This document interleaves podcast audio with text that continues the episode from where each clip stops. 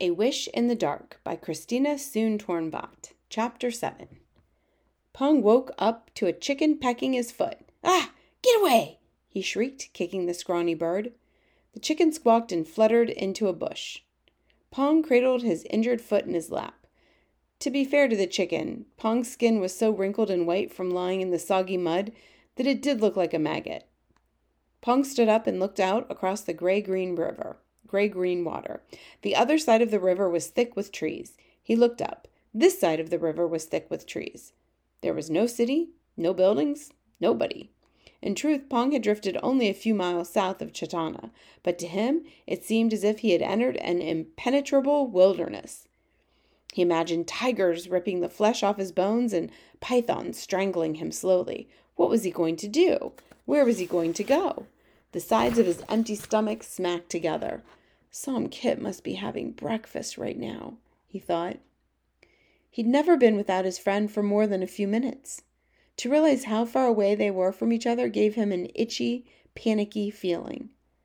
A horn sounded upriver, and a large cargo barge floated slowly into view. Pong flattened himself onto the mud. As he waited for it to pass, his eyes went to his left wrist. He rubbed his thumb over the bright blue ink of his prison mark, as if that could make it disappear. All prisoners in Chattana were tattooed with the name of their prison. Pong and Somkit had gotten theirs when they were babies. The ink was permanent, set with the light from a powerful gold orb owned by the governor's office. No one could make it disappear except maybe the governor himself.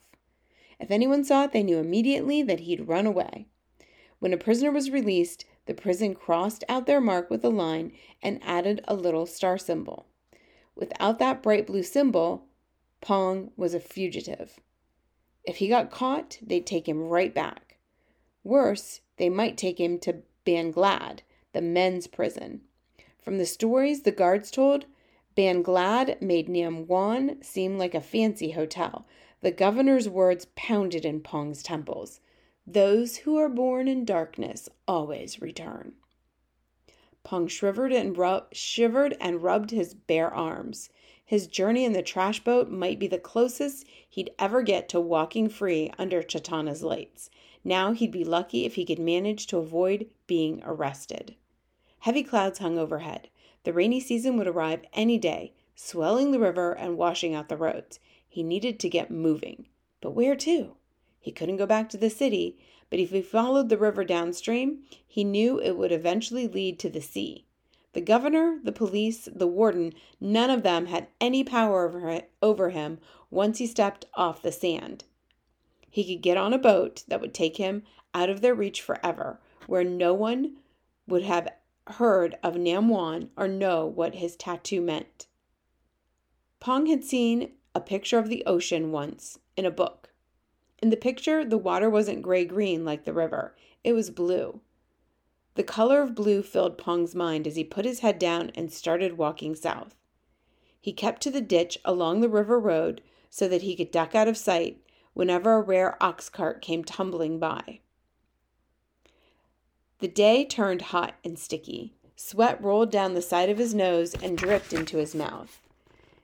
Now he begged the rains to start so he could have something to drink.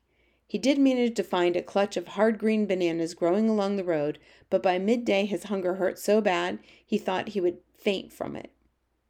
All morning he had been drawing closer and closer to a cluster of small mountains, lumpy and green at the top, with sheer gray sides where the rock was too steep for the jungle to cling to. The road made a bend to the right, then back to the left, and then all of a sudden the mountains loomed right above Pong. Here the road split. The main road turned inland away from the river. A narrower track, barely wide enough for an ox cart, continued on straight toward the mountains. Pong frowned. Could this be right? Those dumb mountains seemed to be perched right along the river, standing smack between him and the sea. He didn't like the idea of climbing a mountain with nothing but green bananas in his belly. But what if the main road never led him to the sea at all? What if it led to a town? What if people stopped him and asked questions? If anyone saw his tattoo, he didn't think he'd have the strength to run away. Pong chose the mountain track. Good decision, he told himself as he huffed up and up the track as it wound around the mountain as the river got farther and farther below the gray cliffs. Very good decision, he thought, as night fell, as he curled into a ball under a bush, half on the road, half off, as the clouds finally opened up and released a river of rain.